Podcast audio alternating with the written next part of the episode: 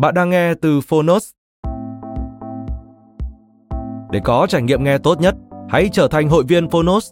Bạn sẽ được tiếp cận kho thư viện hơn 1.000 sách nói và hơn 10.000 nội dung phát triển bản thân của chúng tôi. Ở podcast này, chúng tôi chia sẻ chương 1 của các tựa sách thuộc chủ đề phát triển bản thân và khởi nghiệp, cùng các tóm tắt sách dưới 10 phút. Nếu bạn muốn cập nhật kiến thức, cải thiện tư duy và bồi đắp thêm kỹ năng để trở thành phiên bản tốt hơn của bản thân, kênh podcast này chính là dành cho bạn.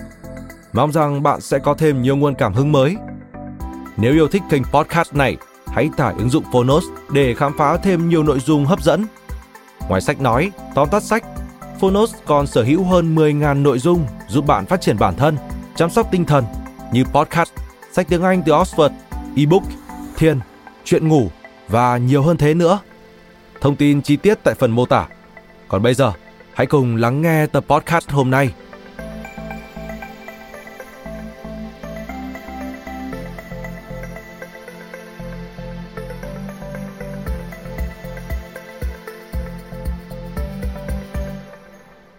Bạn đang nghe từ Phonotes.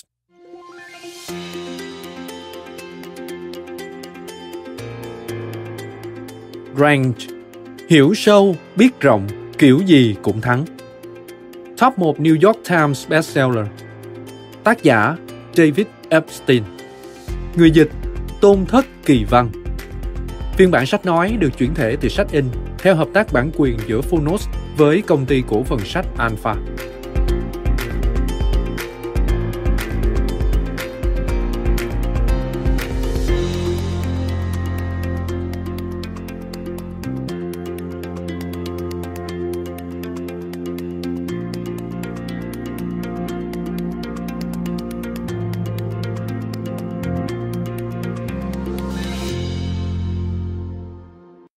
Tôi rất thích cuốn sách này, Malcolm Gladwell.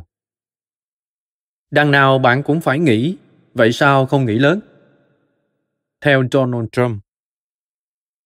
Hãy di chuyển nhanh và phá vỡ các quy tắc. Nếu vẫn chưa phá vỡ cái gì, chứng tỏ bạn di chuyển chưa đủ nhanh. Theo Mark Zuckerberg. Nếu bạn lấy cạnh tranh làm trọng, bạn sẽ phải đợi cho đến khi đối thủ có động thái. Nếu bạn lấy khách hàng làm trọng, bạn sẽ là người tiên phong theo Jeff Bezos. Trước mắt chàng, bao giờ cũng là toàn bộ cái điền trang, chứ không phải một bộ phận riêng biệt nào của nó. Và cách quản lý của Nikolai đã mang lại những kết quả vô cùng tốt đẹp. Theo Lev Tolstoy, trích từ tác phẩm Chiến tranh và Hòa bình, War and Peace. Không công cụ nào có quyền lực tuyệt đối, không chiếc chìa khóa vạn năng nào có thể mở được tất cả các cánh cửa theo Arnold Toynbee, trích từ tác phẩm Nghiên cứu về lịch sử A Study of History. Dành tặng Elizabeth, cuốn sách này và những cuốn khác.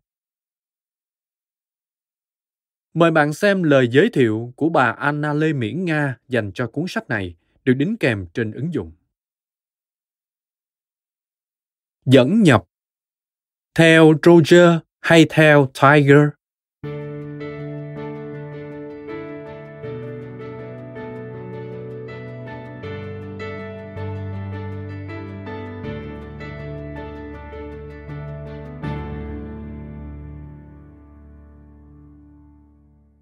Chúng ta hãy bắt đầu bằng một vài câu chuyện trong giới thể thao.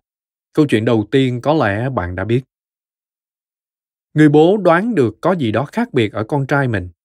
Khi mới 6 tháng tuổi, cậu bé đã có thể đứng thăng bằng trên lòng bàn tay bố khi ông đi từ đầu nhà đến cuối nhà. Lúc 7 tháng tuổi, ông tặng con trai một cây gậy đánh gôn và cậu bé kéo nó đi khắp nơi trên chiếc xe tập đi hình tròn.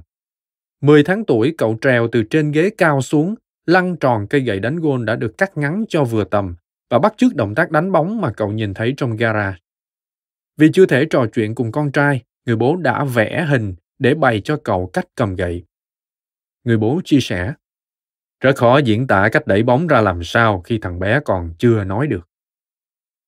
Khi lên 2, độ tuổi mà Trung tâm Kiểm soát và Phòng ngừa Bệnh tật liệt kê mốc phát triển thể chất chỉ là đá bóng và đứng trên đầu ngón chân, thì cậu bé đã xuất hiện trên kênh truyền hình quốc gia và dùng một cây gậy cao ngang vai để đánh bóng bay qua tay chơi bậc thầy được bao người kính trọng Bob Hope. Cùng năm đó, cậu tham gia giải đấu đầu tiên trong đời mình và đứng đầu bảng thi dành cho lứa tuổi dưới 10. Không để lãng phí thời gian ở tuổi lên 3, cậu đã biết cách đánh bóng ra khỏi bẫy cát và người bố đã vạch ra con đường tương lai cho cậu. Ông biết con trai mình đã được lựa chọn cho bộ môn này và nhiệm vụ của ông là hướng dẫn cậu bé. Hãy thử tưởng tượng xem, nếu ngay khi còn bé bạn đã biết chắc về sứ mệnh sau này của mình, có lẽ bạn cũng sẽ bắt đầu chuẩn bị từ năm 3 tuổi về cách ứng xử với giới truyền thông đang thèm khát tin tức. Người bố này cũng thế. Ông đóng vai phóng viên, đặt câu hỏi cho con mình, dạy cậu cách trả lời ngắn gọn, không bao giờ nói nhiều hơn những gì được hỏi. Năm đó cậu bé đánh 48 lượt, 11 lượt cho mỗi lỗ trên sân golf chính lộ ở California. Khi lên 4, bố cậu đưa cậu đến sân golf vào lúc 9 giờ sáng và đón cậu về 8 tiếng sau đó. Đôi khi còn rinh thêm khoản tiền thắng cược từ những kẻ ngố, dám nghi ngờ về khả năng của con mình. Lên 8 tuổi, lần đầu tiên cậu bé chiến thắng bố mình. Người bố không phiền lòng chút nào, vì ông tin con mình có tài năng phi thường và chính ông đã được số phận cắt đặt để giúp đỡ cậu. Bản thân ông cũng là một vận động viên xuất sắc đã vượt qua rất nhiều khó khăn nghiệt ngã. Ông chơi bóng chày ở trường đại học và là cầu thủ da màu duy nhất trong đội bóng. Ông hiểu rõ tâm lý con người, có kỷ luật cao. Sau khi tốt nghiệp chuyên ngành xã hội học, ông đã phục vụ trong lực lượng tinh nhuệ mũ nồi xanh, tức lực lượng gìn giữ hòa bình của Liên Hiệp Quốc, với sự tham gia của nhiều quốc gia thành viên ở Việt Nam. Sau đó giảng dạy về chiến tranh tâm lý cho các sĩ quan tương lai. Ông biết rằng mình chưa dành những điều tốt nhất cho ba đứa con của cuộc hôn nhân đầu, nhưng bây giờ ông đã được trao cơ hội thứ hai với đứa con thứ tư.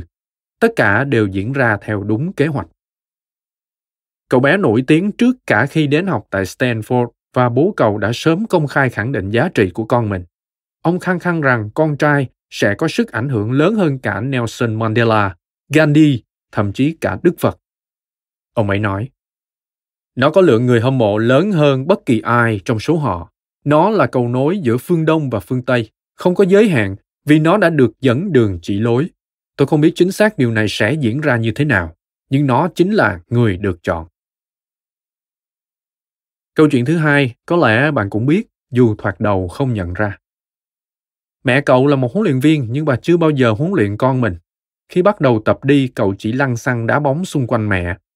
Hồi còn nhỏ, cậu chơi bóng quần với bố mình vào ngày Chủ nhật. Cậu mê trượt tuyết, đấu vật, bơi lội và trượt ván. Cậu cũng chơi bóng rổ, bóng ném, quần vợt, bóng bàn, cầu lông, qua hàng rào của hàng xóm và chơi bóng đá ở trường. Sau này cậu thừa nhận là việc chơi nhiều môn thể thao đã giúp bản thân phát triển thể lực và khả năng phối hợp tay mắt. Cậu nhận ra chơi môn thể thao nào cũng chẳng quan trọng miễn là được chơi với bóng. Tôi luôn hứng thú hơn với các môn thể thao liên quan tới bóng. Cậu nhớ lại, cậu là một đứa trẻ thích vận động. Bố mẹ cậu không ao ước con mình sẽ trở thành vận động viên. Mẹ cậu chia sẻ, Chúng tôi không có kế hoạch A hay kế hoạch B gì cả. Ông bà khuyến khích cậu con trai thử sức ở nhiều môn. Thật ra, điều này rất quan trọng. Theo lời người mẹ thì cậu sẽ không thể chịu nổi nếu phải ngồi một chỗ quá lâu. Mặc dù dạy quần vợt nhưng mẹ cậu bé quyết định không huấn luyện con mình. Bà nói, thế nào nó cũng làm tôi bực mình. Lúc nào nó cũng thử những cú đánh rất lạ và chắc chắn không bao giờ đánh trả quả bóng một cách bình thường. Điều đó thật chẳng vui chút nào đối với một bà mẹ. Một cây bút của tờ Sports Illustrated quan sát thấy rằng thay vì đẩy con mình ra, bố mẹ cậu bé thường cố gắng kéo con mình lại. Khi gần đến tuổi thiếu niên, cậu bắt đầu hứng thú với quần vợt và nếu họ có động viên con trai chút ít thì cũng chỉ là nhắc nhở chơi vừa phải thôi, đừng có lậm quá đấy. Khi cậu thi đấu, mẹ cậu thường đi lang thang tán gẫu với bạn bè. Bố thì chỉ có một nguyên tắc duy nhất là không được chơi ăn gian.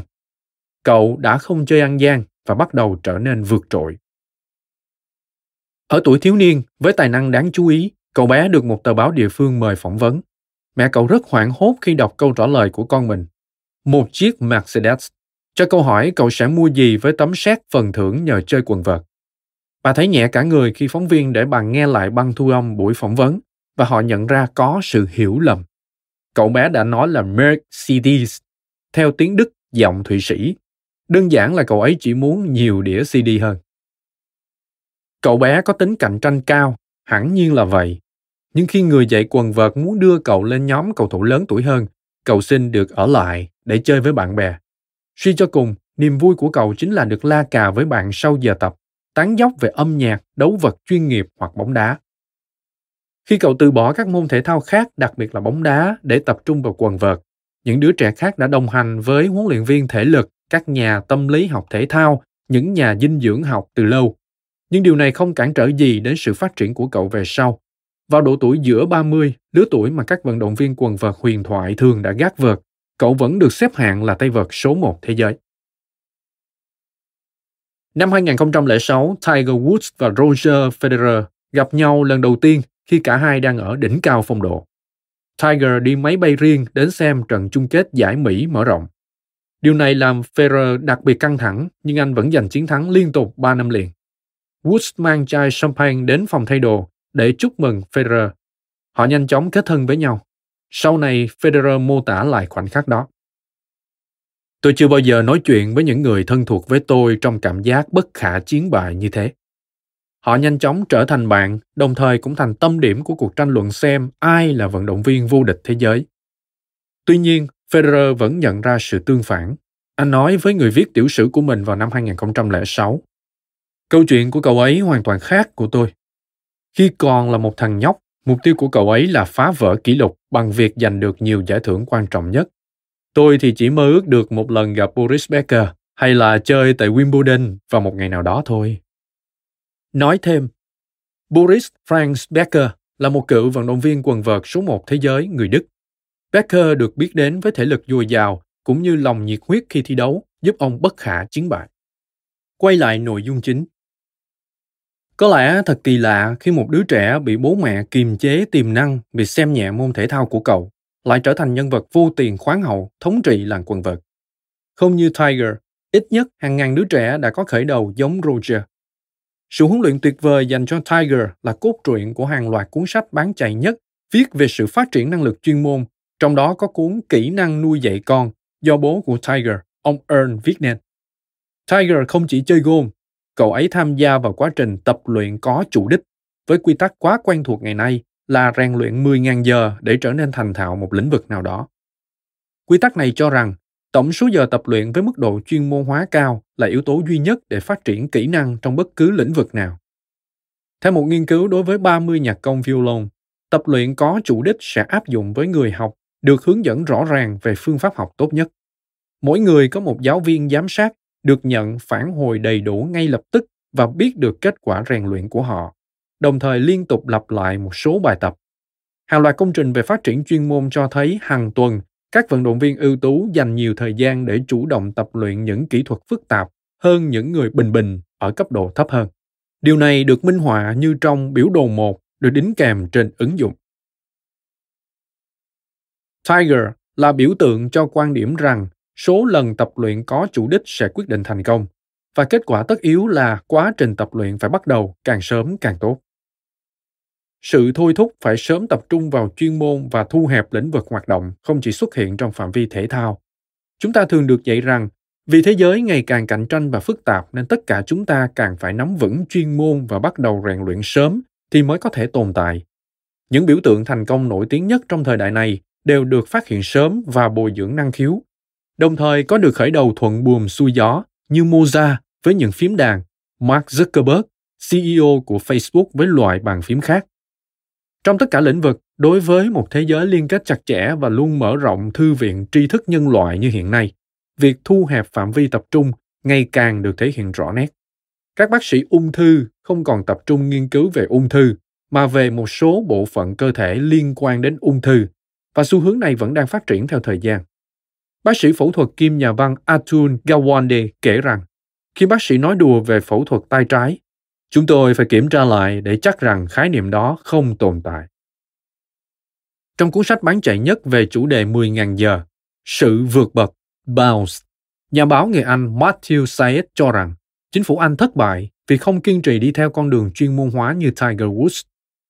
Tác giả viết việc luân chuyển quan chức cấp cao giữa các ban ngành cũng ngớ ngẩn như chuyển Tiger Woods từ golf sang bóng chày, bóng đá hay khúc cung cầu. Sau nhiều thập niên với hiệu quả không mấy nổi bật, những chương trình được thiết kế chuyên để khuyến khích người trưởng thành thử sức với các môn thể thao mới và kết nối với những người phát triển năng khiếu muộn đã góp phần vào một số thành công to lớn của nước Anh trong Thế vận hội mùa hè gần đây. Theo lời mô tả của một quan chức đứng đằng sau chương trình thì đây là những chiếc nồi ủ nhân tài. Đáng ngạc nhiên là việc cho một vận động viên, thậm chí một người muốn trở thành vận động viên ưu tú, đi theo con đường của Roger và thử qua nhiều môn thể thao khác nhau không hẳn là ngớ ngẩn. Các vận động viên ưu tú ở thời kỳ đỉnh cao phong độ thật sự đã dành nhiều thời gian tập luyện chuyên sâu hơn so với những đồng nghiệp gần ưu tú. Nhưng khi các nhà khoa học nghiên cứu toàn bộ chặng đường phát triển của vận động viên từ thời thơ ấu thì sẽ thấy như biểu đồ 2 được đính kèm trên ứng dụng. Lúc còn bé, các vận động viên thường dành ít thời gian tập luyện có chủ đích đối với những hoạt động mà sau này họ trở thành chuyên gia. Thay vào đó, họ trải qua một giai đoạn mà các nhà nghiên cứu gọi là giai đoạn thử nghiệm. Họ chơi nhiều môn thể thao, thường là trong một môi trường không quy củ hoặc có quy củ, nhưng không quá khắc khe. Họ rèn luyện được một thể chất đủ dẻo dai để có thể chuyển sang các môn khác. Họ khám phá được năng lực cũng như thiên hướng của mình và chỉ sau đó họ mới bắt đầu tập trung và huy động tối đa sức lực để tập luyện chuyên sâu một lĩnh vực.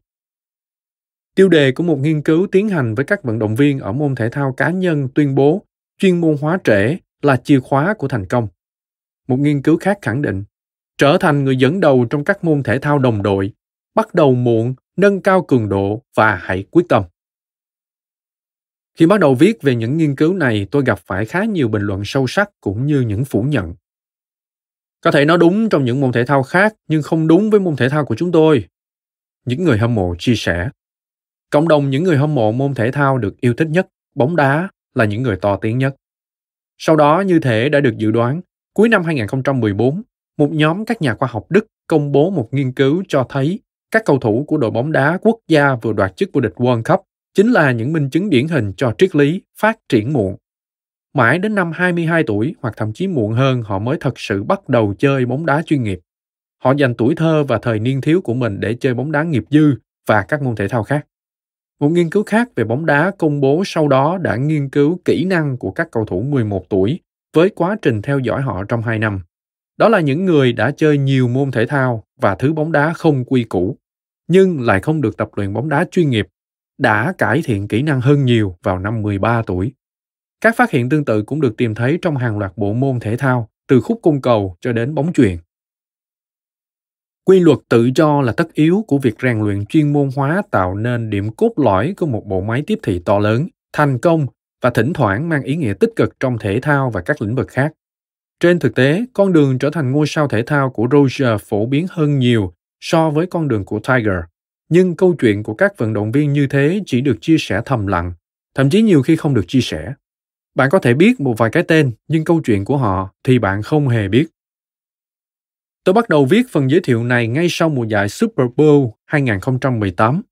Trong giải đấu, một tiền vệ đã chơi bóng chày trước khi thi đấu bóng bầu dục chuyên nghiệp là Tom Brady đã đối đầu với một người từng chơi bóng bầu dục, bóng rổ, bóng chày, karate, rồi lên đại học chọn lại hai môn bóng rổ và bóng bầu dục là Nick Follett. Cuối tháng đó, vận động viên người Séc Esther Ledecka đã trở thành người phụ nữ đầu tiên đoạt huy chương vàng trong hai bộ môn khác nhau là trượt tuyết và trượt ván trong kỳ Thế vận hội mùa đông. Trước đó vài năm, Ledecka tham gia vào nhiều bộ môn thể thao khác nhau. Cô vẫn chơi bóng chuyền bãi biển và lướt ván buồm, chuyên chú học tập và chưa bao giờ chạy đua để trở thành ngôi sao số một trong các kỳ thi đấu dành cho thanh thiếu niên. Một ngày sau khi cô đạt huy chương vàng thứ hai, bài báo trên tờ Washington Post tuyên bố trong kỷ nguyên của việc chuyên môn hóa thể thao, Ledecka đã trở thành người truyền giáo cho việc duy trì chơi nhiều môn đa dạng. Sau kỳ tích của cô, tay đấm bốc Vasil Lomachenko đã lập kỷ lục vô địch thế giới ở ba hạng cân khác nhau với số trận so găng ít nhất. Lomachenko, người đã tạm xa bộ môn quyền Anh trong 4 năm để theo học múa truyền thống Ukraine, chia sẻ. Lúc còn bé tôi chơi rất nhiều môn thể thao khác nhau, thể dục dụng cụ, bóng rổ, bóng đá, quần vợt. Và tôi nghĩ rốt cuộc thì những gì tôi học được từ những môn thể thao đó đã hỗ trợ cho đôi chân của tôi. Nhà khoa học thể thao nổi tiếng Rose Tucker tóm tắt các kết quả nghiên cứu trong lĩnh vực thể thao đơn giản như sau. Chúng ta biết rằng việc chọn lựa sớm cũng như duy trì tính đa dạng khi chơi các môn thể thao đều là chìa khóa của thành công. Năm 2014, tôi đề cập đến các phát hiện về việc chuyên môn hóa muộn trong thể thao trong lời bạc của cuốn sách đầu tiên, cuốn Gen thể thao, The Sports Gen. Một năm sau, tôi được một khán giả đặc biệt, không phải là vận động viên hay huấn luyện viên mà là cựu chiến binh, mời đến nói chuyện về nghiên cứu này. Để chuẩn bị cho buổi chia sẻ, tôi đã nghiên cứu các tạp chí khoa học chuyên ngành để tìm hiểu những công trình về chuyên môn hóa và thay đổi nghề nghiệp bên ngoài thế giới thể thao. Tôi thật sự ngạc nhiên với những gì mình tìm được. Một nghiên cứu cho biết những người sớm tập trung vào một nghề nghiệp dường như có thu nhập tốt hơn sau khi tốt nghiệp đại học. Nhưng chính những người chuyên môn hóa muộn mới dẫn đầu nhờ chọn được công việc phù hợp hơn với kỹ năng và tính cách của mình. Tôi tìm ra hàng loạt nghiên cứu cho thấy các nhà phát minh công nghệ thường mở rộng sức ảnh hưởng đầy sáng tạo của mình bằng cách tích lũy trải nghiệm từ nhiều lĩnh vực khác nhau. So với những đồng nghiệp đào sâu vào một lĩnh vực, họ thực sự có lợi thế hơn nhờ chủ động hy sinh chiều sâu để có được hiểu biết rộng khi sự nghiệp tiến triển. Người ta tìm thấy nhiều phát hiện gần như y hệt trong một nghiên cứu đối với những người sáng tạo nghệ thuật. Tôi bắt đầu nhận ra một số người mà mình đã ngưỡng mộ từ lâu, từ Duke Ellington, người đã rời bỏ âm nhạc để tập trung vào hội họa và bóng chày khi còn nhỏ, đến Mariam Mirzakhani, người từng ước mơ là một tiểu thuyết gia nhưng rồi trở thành người phụ nữ đầu tiên giành giải thưởng danh giá nhất về toán học, huy chương Phelps. Dường như đều có câu chuyện phát triển bản thân giống với Roger hơn là Tiger. Tôi đào sâu hơn và bắt gặp thêm những cá nhân xuất chúng nhờ tích lũy vốn trải nghiệm đa dạng và quan tâm đến nhiều lĩnh vực. Một giám đốc điều hành nhận công việc đầu tiên vào thời điểm mà bạn bè đã sẵn sàng nghỉ hưu. Một nghệ sĩ trải qua năm nghề nghiệp trước khi khám phá ra thiên hướng của mình và làm thay đổi thế giới. Một nhà sáng chế tự sáng lập trường phái chống chuyên môn hóa, đã thành lập một công ty vào thế kỷ 19 và biến nó thành một trong những thương hiệu được nhắc đến nhiều nhất trên thế giới ngày nay. Tôi chỉ mới tập tành nghiên cứu về việc chuyên môn hóa trong các lĩnh vực nghề nghiệp nên bài nói chuyện của tôi với một nhóm nhỏ các cựu chiến binh hầu như tập trung vào thể thao. Tôi điểm sơ về các phát hiện khác nhưng khán giả vẫn nắm bắt được nó. Tất cả đều là những người chuyên môn hóa muộn hoặc thay đổi nghề nghiệp giữa chừng. Sau bài chia sẻ, khi họ lần lượt giới thiệu về bản thân, tôi có thể nhận ra rằng tất cả đều ít nhiều lo ngại và một số người cảm thấy xấu hổ về chuyện đó. Họ tập hợp lại nhờ quỹ Pat Tillman, được thành lập để tôn vinh tinh thần của một cầu thủ bóng bầu dục nhà nghề Mỹ đã từ bỏ sự nghiệp cầu thủ chuyên nghiệp để trở thành lính biệt kích trong quân đội. Vốn cấp học bổng cho cựu chiến binh, sĩ quan quân đội đương nhiệm và vợ hoặc chồng của sĩ quan là những người trải qua sự thay đổi nghề nghiệp hoặc trở lại trường học. Tất cả đều là những người nhận được học bổng. Trước đây là lính dù hoặc thông dịch viên và nay đã trở thành giáo viên, nhà khoa học, kỹ sư và doanh nhân. Họ tràn đầy nhiệt huyết nhưng trong lòng vẫn gợn lên nỗi sợ hãi. Trang LinkedIn của họ không cho thấy một con đường phát triển sự nghiệp ổn định theo một nghề cụ thể như mong muốn của các nhà tuyển dụng.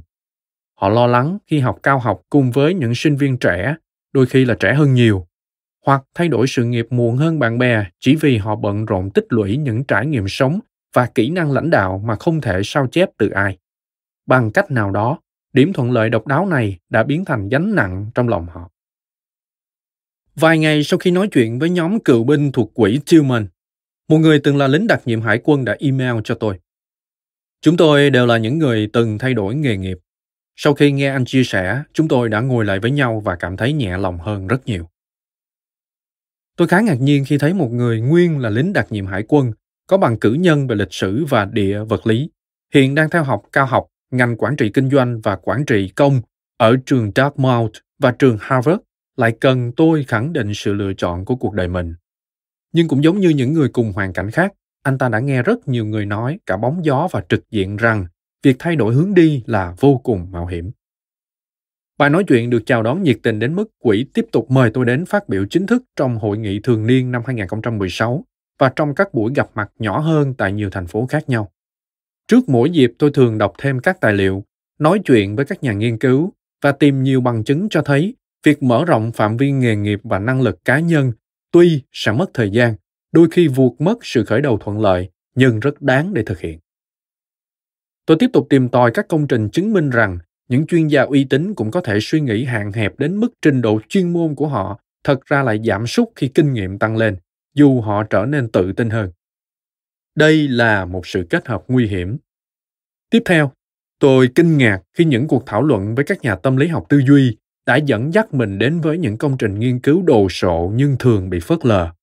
Những nghiên cứu này chứng minh rằng việc học tốt nhất nên diễn ra chậm rãi để tích lũy kiến thức lâu dài, dù đôi khi người học bị kết quả kém trong các bài thi kiểm tra tiến độ. Vậy là cách học hiệu quả nhất trông có vẻ không hiệu quả, thậm chí còn giống như bị rớt lại đằng sau. Việc khởi đầu một hành trình mới ở tuổi trung niên cũng giống như thế. Mark Zuckerberg từng phát biểu một câu nổi tiếng. Người trẻ hơn thì thông minh hơn. Tuy nhiên, một nhà sáng lập công nghệ ở tuổi 50 có khả năng thành lập một công ty thành công cao gấp đôi người 30 tuổi, và người 30 tuổi có mục tiêu rõ ràng hơn người 20 tuổi. Các nhà nghiên cứu tại Đại học Northwestern, Viện Công nghệ Massachusetts và Cục Thống kê Mỹ đã khảo sát về những công ty công nghệ mới. Họ thấy rằng trong số các công ty khởi nghiệp phát triển nhanh nhất, độ tuổi bình quân của các nhà sáng lập khi mở doanh nghiệp là 45. Khi phát biểu câu nói trên, Zuckerberg chỉ mới 22 tuổi. Vì ích lợi của bản thân nên anh ta truyền đi thông điệp đó, cũng giống như các nhà điều hành giải đấu thể thao dành cho giới trẻ, cho rằng việc chuyên chú tập luyện một bộ môn thể thao quanh năm suốt tháng là cần thiết để thành công, mà không quan tâm đến bằng chứng cho thấy điều ngược lại. Tuy nhiên, sức ép chuyên môn hóa còn đi xa hơn thế. Nó lây nhiễm không chỉ cho các cá nhân mà còn cho toàn hệ thống khi mỗi nhóm chuyên môn chỉ phụ trách một mảnh ghép ngày càng nhỏ trên cả bức tranh tổng thể. Sau cuộc khủng hoảng tài chính toàn cầu năm 2008, người ta phát hiện ra các ngân hàng lớn đang hoạt động theo kiểu mạnh ai nấy làm. Đặt trong bức tranh tổng thể, việc các bộ phận chuyên môn nhỏ cố gắng tối thiểu hóa rủi ro cho riêng mình đã gây nên thảm họa. Để làm cho tình hình tồi tệ hơn, những cách ứng phó với khủng hoảng đã tiết lộ rằng cách làm việc chuyên môn hóa đã gây ra mức độ sai lầm chóng mặt.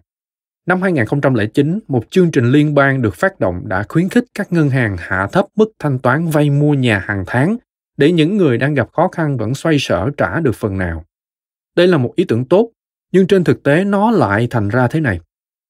Trong khi bộ phận cho vay thế chấp đã giảm mức trả góp hàng tháng thì cũng chính trong ngân hàng đó, bộ phận chuyên tịch thu tài sản thế chấp bỗng dưng nhận thấy người mua thanh toán ít đi liền tuyên bố rằng khách hàng không có khả năng trả nợ và tiến hành tịch thu căn nhà. Một cố vấn của chính phủ chia sẻ, không ai có thể tưởng tượng nổi trong ngân hàng lại có cách làm việc rời rạc như thế.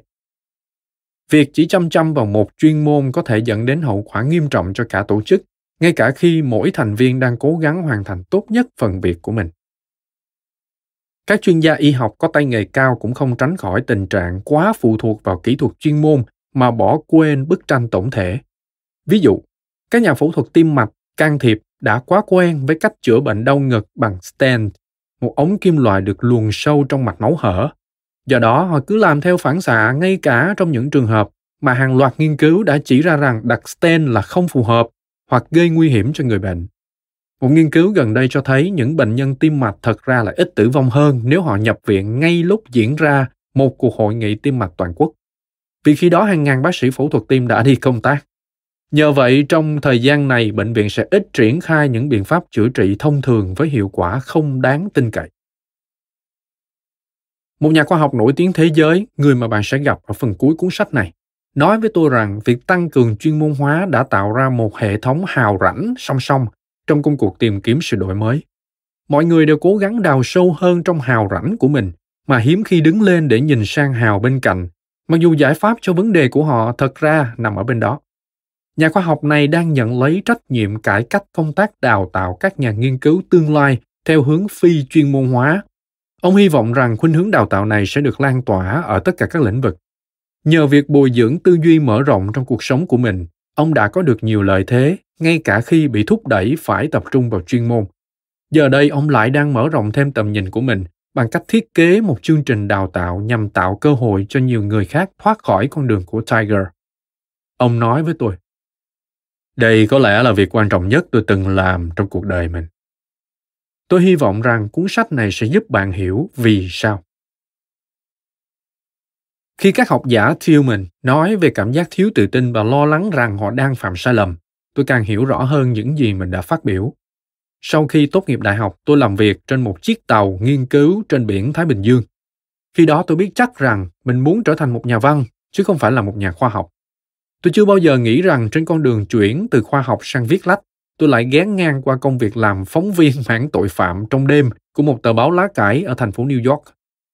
Tôi cũng chưa bao giờ nghĩ là sẽ trở thành cây bút cấp cao của tờ Sports Illustrated, một công việc mà tôi sẽ sớm từ bỏ trong sự ngạc nhiên tột cùng. Tôi bắt đầu lo rằng mình là một người khô khan, chỉ biết có công việc và chắc hẳn đang có những bước đi sai lầm trong sự nghiệp. Tuy nhiên quá trình tìm hiểu những thuận lợi của việc hiểu biết về nhiều lĩnh vực và chưa vội đi sâu vào chuyên môn đã thay đổi cách nhìn nhận của tôi về bản thân và thế giới. Nghiên cứu này đúng cho mọi giai đoạn của cuộc đời, từ những trẻ em cần xác định năng khiếu về toán học, âm nhạc và thể thao, sinh viên mới ra trường đang cố gắng tìm định hướng, đến những chuyên gia ở giai đoạn giữa của sự nghiệp đang cần một sự thay đổi, và cả những người sắp về hưu đang tìm ngành nghề mới sau khi nghỉ công việc trước đó. Thách thức mà tất cả chúng ta đều gặp phải là làm thế nào để cân bằng giữa lợi ích của sự đa dạng, các trải nghiệm phong phú, tư duy liên ngành và chưa vội tập trung vào chuyên môn trong một thế giới đang ngày càng khuyến khích, thậm chí đòi hỏi việc chuyên môn hóa mức độ cao. Phải công nhận rằng có những lĩnh vực yêu cầu chúng ta phải được bồi dưỡng năng khiếu từ sớm và xác định mục tiêu rõ ràng như Tiger. Tuy nhiên, vì thế giới ngày càng phức tạp, vì công nghệ đang đưa loài người vào mạng lưới lớn hơn gồm nhiều hệ thống kết nối lẫn nhau, trong đó mỗi cá nhân chỉ thấy được một phần nhỏ của tổng thể, nên chúng ta cũng cần nhiều Roger hơn. Những người khởi đầu với nhiều lĩnh vực đón nhận nhiều trải nghiệm và góc nhìn đa chiều trong quá trình phát triển, những con người với tư duy mở rộng. Chương 1 Xu hướng bồi dưỡng năng khiếu từ sớm phải chăng đã lỗi thời?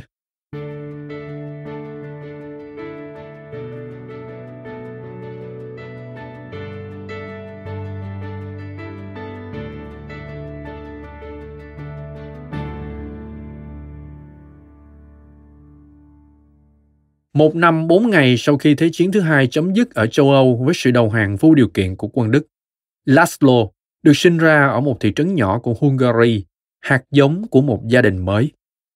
Anh không còn ông bà và họ hàng, tất cả đều đã bị sát hại trong cuộc diệt chủng người Do Thái, cùng với người vợ đầu tiên và năm người con của bố anh. Laszlo lớn lên với quyết tâm phải lập gia đình, một gia đình đặc biệt.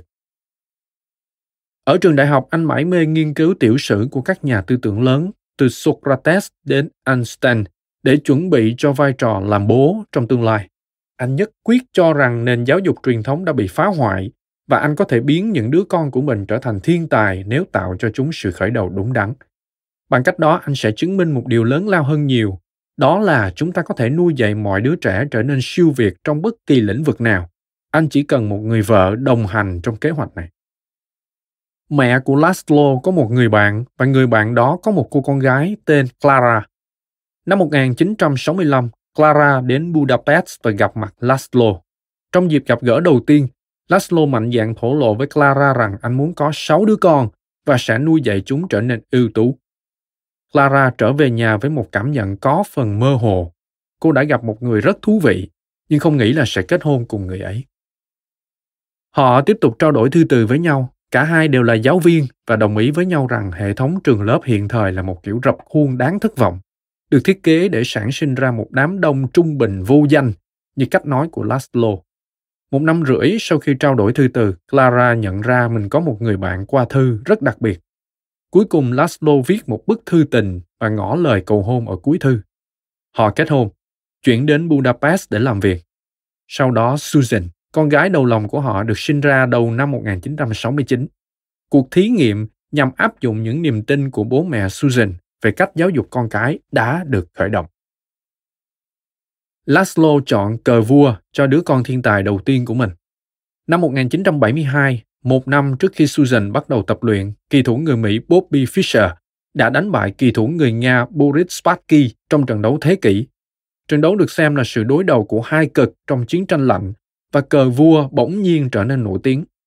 Bên cạnh đó, theo Clara, trò chơi này có một ưu điểm rõ rệt. Cờ vua rất khách quan và dễ phân cao thấp.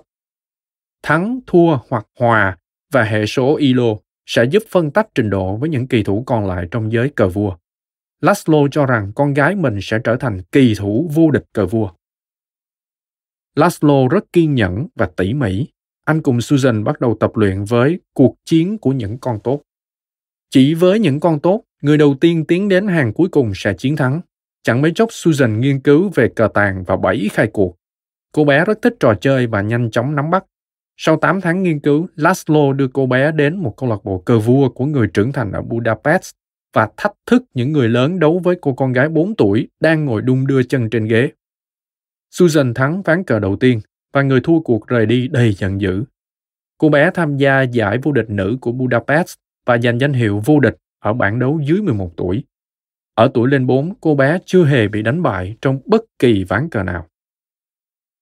Lên 6 tuổi, Susan biết đọc, viết và vượt xa các bạn cùng lớp về môn toán. Laszlo và Clara quyết định sẽ dạy cô bé ở nhà và dành thời gian trong ngày cho cờ vua. Cảnh sát Hungary đe dọa sẽ tống Laszlo vào tù nếu anh không gửi con vào hệ thống trường học bắt buộc. Sau đó anh mất hàng tháng trời vận động Bộ Giáo dục để cho phép con mình được học ở nhà. Cô em gái kế Susan, Sophia, cũng được dạy ở nhà. Hai vợ chồng cũng nuôi dạy người con út theo cách tương tự. Cô con gái út tên là Judith. Suýt chút nữa đã được Laszlo và Clara đặt tên là Zedni trong tiếng Hungary nghĩa là thiên tài. Cả ba trở thành một phần của một cuộc thí nghiệm vĩ đại. Vào một ngày bình thường, các cô bé sẽ ở phòng tập thể dục lúc 7 giờ sáng để chơi bóng bàn với huấn luyện viên. Sau đó trở về nhà lúc 10 giờ để ăn sáng trước khi bắt đầu một ngày dài với cờ vua. Khi không còn đủ kiến thức để dạy cho ba người con thiên tài, Laszlo thuê huấn luyện viên để đào tạo chúng. Những khi rảnh rỗi, anh cắt 200.000 bài trích dẫn các trận đấu từ các tạp chí cờ vua. Rất nhiều trong số đó giúp dự đoán về đối thủ tiềm năng và xếp chúng vào danh mục thẻ tùy chỉnh gọi là Cartotech. Trước khi có các chương trình cờ vua trên máy tính, danh mục thẻ này cung cấp cho nhà Polgar cơ sở dữ liệu về cờ vua lớn nhất thế giới để nghiên cứu bên ngoài kho tư liệu có lẽ là bí mật của Liên Xô. Ở tuổi 17, Susan trở thành người phụ nữ đầu tiên đủ điều kiện tham dự giải vô địch cờ vua thế giới dành cho nam, dù Liên đoàn cờ vua thế giới không cho phép cô tham dự. Dựa vào những thành tích Susan đạt được, người ta sẽ sớm thay đổi nguyên tắc này. Hai năm sau, năm 1988 khi Sophia 14 tuổi và Judy 12, các cô gái giành được 3 trên 4 suất trong đội tuyển cờ vua Hungary tham gia giải cờ vua Olympiad dành cho nữ. Họ chiến thắng và đánh bại Liên Xô, quốc gia đã giành 11 chiến thắng trong 12 kỳ Olympiad kể từ khi sự kiện này được tổ chức. Các chị em nhà Polgar trở thành những bảo vật quốc gia, theo lời Susan kể. Năm sau, Liên Xô sụp đổ và các cô gái có thể thi đấu trên toàn thế giới. Tháng 1 năm 1991, ở tuổi 21, Susan trở thành người phụ nữ đầu tiên đạt danh hiệu đại kiện tướng thông qua các giải đấu với nam. Vào tháng 12, Judith, 15 tuổi 5 tháng, trở thành đại kiện tướng trẻ nhất đối với cả nam lẫn nữ. Khi được hỏi trên truyền hình là cô mong muốn giành chức vô địch thế giới ở bảng nam hay nữ, Susan đã khéo léo trả lời rằng mình muốn giành thắng lợi tuyệt đối.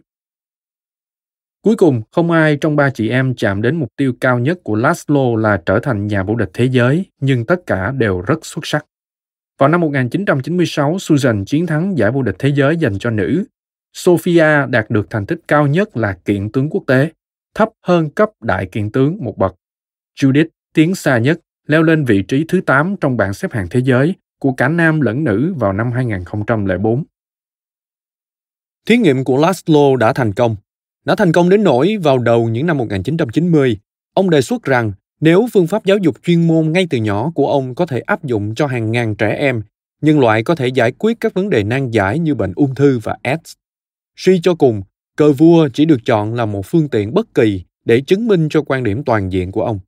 Giống như câu chuyện của Tiger Woods, câu chuyện của nhà Polgar đã đi vào hàng loạt sản phẩm văn hóa như báo chí, sách vở, chương trình TV và các buổi diễn thuyết như một ví dụ về việc con người có thể khai phá tiềm năng vô hạn nếu được bồi dưỡng từ sớm. Một khóa đào tạo trực tuyến có tên Chấp cánh thiên tài đã quảng cáo các bài học theo phương pháp của Polgar để xây dựng kế hoạch trở thành thiên tài cho chính bạn. Tấm gương chị em nhà Polgar và Tiger Woods trong quyển sách bán chạy, Tài năng được đánh giá quá cao. Talent is overrated. Minh chứng cho việc bắt đầu tập luyện có chủ đích từ khi còn nhỏ là chìa khóa thành công trong bất kỳ hoạt động quan trọng nào đối với bạn. Người ta rút ra một bài học hữu ích là bất cứ mục tiêu nào trên đời này đều có thể được chinh phục theo cùng một cách.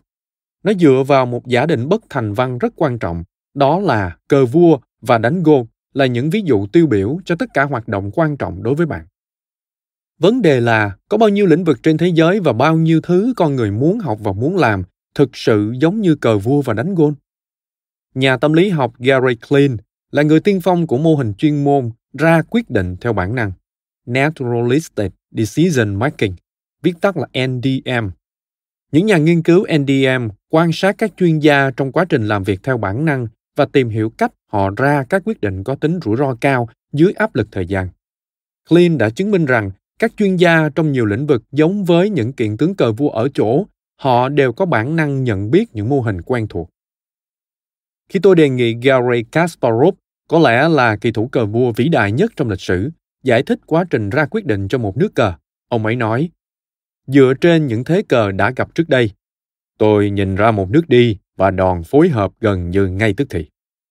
Kasparov dám cược rằng các đại kiện tướng thường đi nước cờ xuất hiện trong đầu chỉ trong vài giây đầu tiên. Clint cũng nghiên cứu những chỉ huy đội cứu hỏa và ước tính 80% quyết định của họ được đưa ra theo bản năng và chỉ trong tích tắc. Sau nhiều năm hành nghề, họ có thể nhận diện những khuôn mẫu lặp lại trong diễn biến của một đám cháy và các ngôi nhà đang cháy có nguy cơ đổ sập. Khi ông nghiên cứu các chỉ huy hải quân trong thời bình cố gắng ngăn ngừa thảm họa, ví dụ như lầm tưởng một chuyến bay thương mại là kẻ địch và bắn hạ nó, ông thấy rằng họ nhanh chóng cảm nhận được những mối nguy hiểm tiềm tàng. Trong 95% trường hợp, các chỉ huy nhận ra một khuôn mẫu chung và lựa chọn cách hành động thông thường xuất hiện đầu tiên trong đầu. Một trong những đồng nghiệp của Klein, nhà tâm lý học Daniel Kahneman, nghiên cứu quá trình ra quyết định của con người từ mô hình thử nghiệm và thiên vị trong đánh giá con người. Các phát hiện của Kahneman lẽ ra không quá khác biệt với phát hiện của Klein. Khi Kahneman tìm hiểu phán đoán của các chuyên gia được đào tạo chuyên sâu, ông thấy kinh nghiệm thường chẳng giúp ích được gì. Tệ hơn nữa, kinh nghiệm thường chỉ khiến người ta tự tin hơn, chứ chưa chắc là đã thành thục hơn về tay nghề. Kahneman tự thấy nhận xét đó cũng đúng với mình. Ông bắt đầu thắc mắc về mối liên hệ giữa kinh nghiệm và chuyên môn vào năm 1955. Khi đó, Kahneman đang là một trung úy trẻ trong đơn vị tâm lý học của lực lượng phòng vệ Israel. Một trong những nhiệm vụ của ông là đánh giá các ứng viên sĩ quan qua các bài kiểm tra lấy từ quân đội Anh. Trong đó, có bài kiểm tra yêu cầu từng nhóm 8 người mang theo một cột điện thoại cùng nhau vượt qua bức tường cao 1m8 mà không được để cột chạm đất cũng như không để người lính nào hay cây cột nào chạm tường. Giải pháp phổ biến là một số thành viên trong đội phải giữ cây cột ở một góc và các người khác thay phiên nhau leo lên cột và nhảy qua bức tường. Cuối cùng, cái cột được đưa qua bức tường và được giữ ở một góc. Và các thành viên còn lại có thể nhảy và bám theo nó, sau đó đu dọc theo cột cho đến khi có thể nhảy qua bức tường. Sự khác biệt trong phần thể hiện của từng cá nhân rất rõ nét. Phẩm chất của người chỉ huy, người bắt chước, người khoe khoang, người nhút nhát đều lộ rõ dưới áp lực của nhiệm vụ. Kết quả này khiến Kahneman cùng các thẩm định viên càng tự tin rằng họ có thể phân tích năng lực lãnh đạo của các ứng viên và biết được từng người sẽ thể hiện ra sao trong quá trình đào tạo lẫn trong chiến đấu. Nhưng họ đã sai hoàn toàn. Cứ mỗi vài tháng, họ có một ngày thống kê để nhận phản hồi về độ chính xác của các phỏng đoán trước đây. Lần nào cũng vậy, họ thấy nó chẳng đúng hơn việc đoán mò là mấy. Mặc dù lần nào họ cũng có thêm kinh nghiệm và tự tin đưa ra đánh giá, nhưng độ chính xác không cải thiện chút nào. Kahneman kinh ngạc trước việc hoàn toàn không có mối liên hệ nào giữa dữ liệu thống kê với kinh nghiệm quan sát. Vào quãng thời gian đó xuất hiện một cuốn sách tạo nhiều ảnh hưởng về chủ đề đánh giá của chuyên gia. Kahneman bảo rằng nó đã gây ấn tượng to lớn đối với ông. Đó là một nghiên cứu sâu rộng, gây chấn động ngành tâm lý, vì nó cho thấy kinh nghiệm hoàn toàn không tạo thành kỹ năng trong rất nhiều tình huống thực tế. Từ bối cảnh các nhà tuyển sinh đại học đánh giá tiềm năng của sinh viên, bác sĩ tâm thần tiên lượng tình trạng của bệnh nhân, cho đến những chuyên gia nhân sự dự đoán người nào sẽ thành công trong quá trình đào tạo nghề nghiệp trong các lĩnh vực liên quan đến hành vi của con người và rõ ràng không có khuôn mẫu lặp lại việc luyện tập nhiều lần sẽ không tạo ra tri thức cờ vua đánh gôn và cứu hỏa chỉ là ngoại lệ không phải trường hợp phổ quát sự khác biệt trong nghiên cứu liên quan tới các chuyên gia giàu kinh nghiệm của Klein và Kahneman chứa đựng một câu hỏi hóc búa cần đào sâu. Liệu những chuyên gia nhiều kinh nghiệm hơn thì sẽ giỏi hơn? Năm 2009, Kahneman và Klein bất ngờ hợp tác viết một bài báo. Trong đó họ trình bày quan điểm của mình và tìm ra tiếng nói chung. Họ nhất trí rằng việc tích lũy kinh nghiệm có khiến chúng ta thành thạo hơn về chuyên môn hay không hoàn toàn phụ thuộc vào lĩnh vực chúng ta đang xét tới kinh nghiệm dày dặn sẽ giúp chúng ta chơi cờ, chơi bài poker, cũng như cứu hỏa tốt hơn, nhưng không thể dự đoán về các xu hướng tài chính và chính trị tốt hơn, hay giúp chúng ta phán đoán năng lực của nhân viên và tình hình của bệnh nhân chính xác hơn. Clean, chuyên nghiên cứu những lĩnh vực mà việc nhận biết các khuôn mẫu theo trực giác tỏ ra cực kỳ hiệu quả, và nó được nhà tâm lý học Robin Horgat gọi là môi trường học tập thuận lợi. Nhờ có những khuôn mẫu lặp đi lặp lại nên các phản hồi được đưa ra cực kỳ chính xác và thường rất nhanh chóng. Đối với việc đánh gôn và chơi cờ vua, trái bóng hoặc quân cờ được di chuyển theo một quy tắc và ranh giới xác định. Kết quả thường nhanh chóng ngã ngủ và những thử thách tương tự xuất hiện lại nhiều lần. Khi đánh một trái bóng, chúng ta sẽ biết nó bay quá xa hoặc không đủ xa. Nó trượt đi, rơi vào lỗ hoặc bay thẳng. Người chơi quan sát những gì đã xảy ra, nỗ lực sửa sai, sau đó tập lại nhiều lần từ năm này qua năm khác. Đó chính là định nghĩa của quá trình tập luyện có chủ đích, tức một mô hình được xác định theo quy tắc 10.000 giờ và yêu cầu bắt đầu chương trình đào tạo chuyên môn hóa ngay từ sớm. Môi trường học tập được xem là thuận lợi khi người học tiến bộ chỉ bằng cách siêng năng luyện tập và nỗ lực làm tốt hơn. Kahneman thì khác, ông tập trung vào môi trường mơ hồ, cách gọi của Hogarth, đối lập hoàn toàn với môi trường thuận lợi. Trong các lĩnh vực được cho là mơ hồ, quy tắc của những cuộc cạnh tranh thường không rõ ràng hay chưa đầy đủ, chưa chắc đã có các khuôn mẫu lặp lại, và nếu có thì cũng không rõ ràng, dẫn đến việc phản hồi chậm trễ, không chính xác hoặc cả hai. Trong những môi trường học tập mơ hồ nhất, kinh nghiệm sẽ làm cho những bài học sai lầm trở nên tệ hại hơn. Hogarth đề cập đến một bác sĩ ở thành phố New York nổi tiếng với tay nghề chẩn đoán bệnh. Chuyên môn đặc thù của ông là bệnh thương hàn và ông khám bệnh bằng cách dùng tay sờ quanh lưỡi của bệnh nhân. Qua nhiều lần cách khám của ông luôn cho ra kết quả dương tính trước khi người bệnh có triệu chứng cụ thể và nó thường chính xác. Nhưng sau này, một bác sĩ khác đã chỉ ra rằng chỉ với bàn tay của mình ông ta đã làm lây lan mầm bệnh còn ghê gớm hơn Marie Thương Hàn. Nói thêm, Marie tên thật là Marie Malone, người mang vi khuẩn thương hàn trong cơ thể. Các vi khuẩn không gây bệnh hay bất cứ tổn hại nào cho cô ấy, nhưng đã lây bệnh cho 53 người. Quay lại nội dung chính. Hóa ra những thành công lặp lại có lẽ đã dạy cho ông ta bài học tồi tệ nhất. Ít có tình huống nào thật sự mơ hồ đến thế. Tuy nhiên, ngay cả những chuyên gia giàu kinh nghiệm cũng dễ dàng mắc sai lầm. Khi đối diện với tình huống mới, chẳng hạn như vụ cháy trong một tòa nhà chọc trời, những người lính cứu hỏa chuyên nghiệp có thể đột nhiên mất đi trực giác được hình thành qua nhiều năm xử lý các đám cháy nhà và dễ đưa ra quyết định sai lầm. Khi xã hội phát triển không ngừng, các kiện tướng cờ vua cũng có thể nhận ra kỹ năng mà họ đã rèn giũa sau nhiều năm đột nhiên trở nên lỗi thời.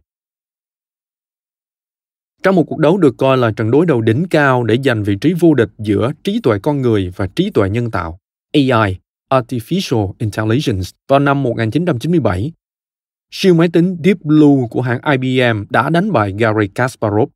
Máy tính Deep Blue đã tính được 200 triệu nước đi trong một giây. Con số này chỉ là một phần rất nhỏ trong tất cả thế cờ có thể đi. Số lượng nước đi trên một bàn cờ có lẽ còn nhiều hơn số nguyên tử trong vũ trụ mà chúng ta quan sát được. Nhưng chỉ cần chừng đó thì máy tính cũng dư sức đánh bại người giỏi nhất. Theo Kasparov, ngày nay các ứng dụng cờ vua miễn phí trên điện thoại di động của bạn còn giỏi hơn tôi nữa. Anh ấy không cường đều chút nào. Bất kỳ điều gì chúng ta có thể làm và biết cách làm thì máy móc đều sẽ làm tốt hơn chúng ta. Anh ấy nói trong một bài diễn thuyết gần đây. Nếu chúng ta có thể mã hóa việc đó và chuyển vào máy tính, nó sẽ làm tốt hơn. Tuy nhiên nhờ thua cuộc trước máy tính Deep Blue mà anh nảy ra một ý tưởng. Khi thi đấu với máy tính, anh đã thừa nhận điều mà các học giả về trí tuệ nhân tạo gọi là nghịch lý Moravec, tức là máy móc và con người thường có những điểm mạnh và điểm yếu đối lập nhau. Có câu nói, đối với cờ vua thì 99% là chiến thuật, Chiến thuật là những đòn phối hợp các nước đi mà kỳ thủ sử dụng để giành được lợi thế tức thì trên bàn thi đấu. Khi kỳ thủ nghiên cứu tất cả khuôn mẫu đó, họ đang làm chủ chiến thuật. Trong cờ vua, việc lên kế hoạch cho toàn cục, tức làm thế nào để làm chủ các trận chiến nhỏ để giành thắng lợi chung cuộc, được gọi là chiến lược. Như Susan Polgar đã viết, bạn có thể tiến rất xa nếu thực sự nắm vững chiến thuật, nghĩa là biết rất nhiều khuôn mẫu, và chỉ cần hiểu biết cơ bản về chiến lược Nhờ năng lực tính toán, máy tính tính toán chiến thuật hoàn hảo hơn con người. Các đại kiện tướng dự đoán về tương lai gần, nhưng máy tính còn làm việc đó tốt hơn. Kasparov tự hỏi, chuyện gì xảy ra nếu kết hợp được sự tinh thông về chiến thuật của máy tính với khả năng tư duy toàn cục có tính chiến lược của con người? Năm 1998, anh đã hỗ trợ tổ chức giải đấu cờ vua cấp tiến đầu tiên, trong đó mỗi kỳ thủ, bao gồm cả Kasparov, được ghép cặp với một máy tính. Việc nghiên cứu khuôn mẫu hàng năm trời xem như bị xóa bỏ. Đồng đội máy tính có thể xử lý các chiến thuật để con người tập trung vào chiến lược. Nó giống như việc Tiger Woods phải đối mặt với những game thủ giỏi nhất trong trò chơi điện tử về đánh golf. Bao nhiêu năm luyện tập kỹ thuật của anh sẽ bị vô hiệu hóa và cuộc thi sẽ chuyển sang đấu trí về chiến lược hơn là thực thi chiến thuật. Trong cờ vua, nó thay đổi trật tự xếp hạng ngay lập tức. Kasparov phát biểu. Với những điều kiện này, năng lực sáng tạo của con người càng được phát huy chứ không hề giảm đi. Kasparov đã thủ hòa ba đều với kỳ thủ mà chỉ một tháng trước đây đã đánh bại anh ta bốn ván trong trận đấu truyền thống. Ưu thế tính toán chiến thuật của tôi đã bị vô hiệu hóa trước máy móc. Lợi thế cơ bản có được từ nhiều năm trải qua đào tạo chuyên sâu đã được máy móc cung cấp. Vì vậy trong một cuộc thi mà con người chỉ cần tập trung vào chiến lược, bỗng nhiên anh gặp được đối thủ ngang tầm. Vài năm sau đó, giải thi đấu cờ vua kiểu tự do đầu tiên được tổ chức. Các đội gồm nhiều người và máy tính. Lợi thế tập luyện chuyên môn cả đời đã bị giảm giá trị trong cờ vua cấp tiến, nay bị xóa bỏ hoàn toàn trong cờ vua kiểu tự do. Một đội gồm hai kỳ thủ nghiệp dư cùng ba máy tính thông thường không những đã hủy diệt Hydra, siêu máy tính giỏi cờ vua nhất, mà còn vùi dập các đội đại kiện tướng sử dụng máy tính. Kasparov kết luận, những kỳ thủ trong đội thắng cuộc là người giỏi nhất trong việc huấn luyện nhiều máy tính nghiên cứu vấn đề, sau đó tổng hợp thông tin để đưa ra chiến lược tổng thể. Bộ đôi con người máy tính được gọi là nhân mã đang chơi thứ cờ vua ở cấp độ cao nhất mà con người từng được chứng kiến. Nếu chiến thắng của Deep Blue trước Kasparov báo hiệu cho sự chuyển giao quyền lực trong cờ vua từ con người sang máy tính, thì chiến thắng của nhân mã trước Hydra tượng trưng cho điều thú vị hơn. Đó là khi được trao quyền, con người sẽ làm được điều tốt nhất mà không cần có điều kiện tiên quyết là nhiều năm rèn luyện việc nhận diện mô hình đặc thù. Năm 2014, một trang web về cờ vua có trụ sở ở Abu Dhabi đã bỏ ra 20.000 đô la trao thưởng cho các kỳ thủ tự do thi đấu trong một giải đấu. Tại đó, các ván chơi được thực hiện trên những chương trình cờ vua không có sự can thiệp của con người. Đội thắng cuộc gồm 4 người và một vài máy tính. Đội trưởng kim người ra quyết định chính là Anson Williams, một kỹ sư người Anh không có tên trong bảng xếp hạng cờ vua chuyên nghiệp. Đồng đội của anh Nelson Hernandez nói với tôi, Điều khiến mọi người không hiểu được là chơi cờ vua kiểu tự do cần một nhóm kỹ năng tích hợp mà nhiều khi không liên quan gì đến môn này. Xét theo cách chơi cờ truyền thống, Williams có lẽ chỉ ở cấp độ nghiệp dư kha khá, nhưng anh rất giỏi máy tính và cực kỳ xuất sắc trong việc tích hợp các thông tin trực tuyến để đưa ra quyết định chiến lược. Khi còn là thiếu niên, anh đã chơi rất giỏi trò chơi điện tử Common and Conquer, chỉ huy và chinh phục, được xem là trò chơi xây dựng chiến lược thời gian thực vì những người chơi phải di chuyển cùng một lúc. Trong cờ vua tự do, anh phải cân nhắc lời khuyên từ đồng đội và nhiều chương trình cờ, sau đó nhanh chóng yêu cầu máy tính nghiên cứu các nước đi cụ thể cặn kẽ hơn. Anh giống như một giám đốc điều hành với một đội đại kiện tướng chuyên cố vấn chiến thuật, vừa phải quyết định nên tìm hiểu kỹ hơn lời khuyên của ai, vừa phải xác định cần chú ý đến lời khuyên nào. Anh chơi từng trận một cách thận trọng, mong đợi thủ hòa, nhưng đồng thời dàn xếp các tình huống có thể khiến đối thủ mắc sai lầm. Cuối cùng, Kasparov đã tìm ra cách đánh bài máy tính bằng cách sử dụng chiến thuật thuê ngoài. Anh đã dễ dàng thay thế hầu hết phần kỹ thuật chuyên môn mà anh và các chị em thần đồng nhà Polgar phải dành nhiều năm tập luyện mài dũa. Vào năm 2007, kênh National Geographic đưa cho Susan Polgar một bài kiểm tra. Họ cho cô ngồi tại một chiếc bàn trên vỉa hè ngay giữa khuôn viên một tòa nhà rợp bóng cây của khu Greenwich Village, Manhattan Trước mặt cô là một bàn cờ trống.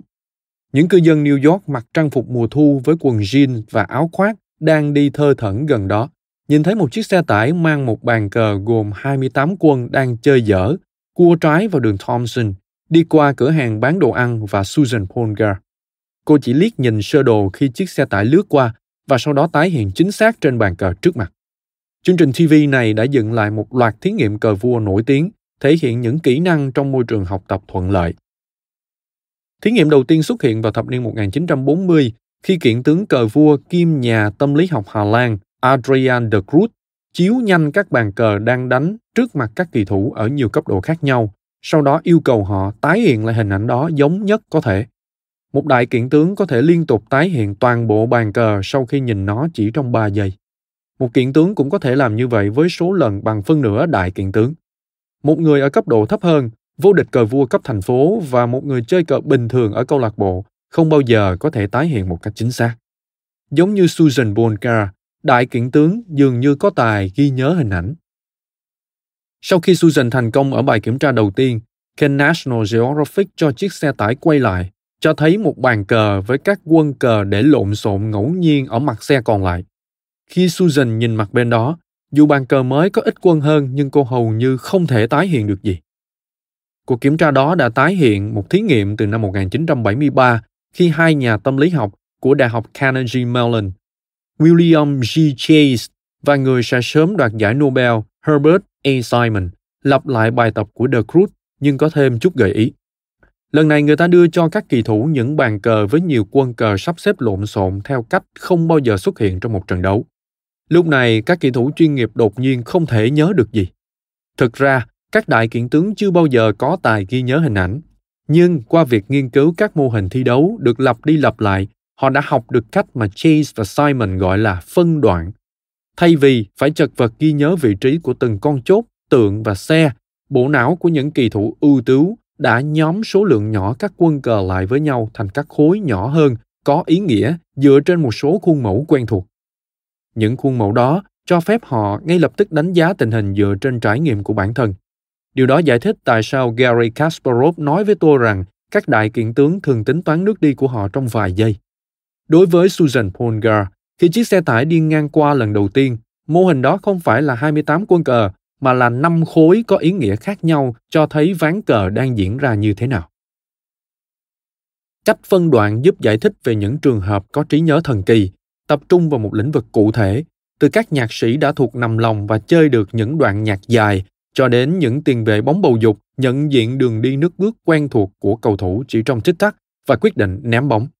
Những vận động viên ưu tú dường như có khả năng phản xạ siêu nhân là vì nhận ra đường bay của trái bóng hoặc sự chuyển động của cơ thể nên dự đoán được diễn biến tiếp theo trước khi nó xảy ra. Khi được kiểm tra ở môi trường khác ngoài môn thể thao quen thuộc, phản ứng siêu nhân của họ biến mất.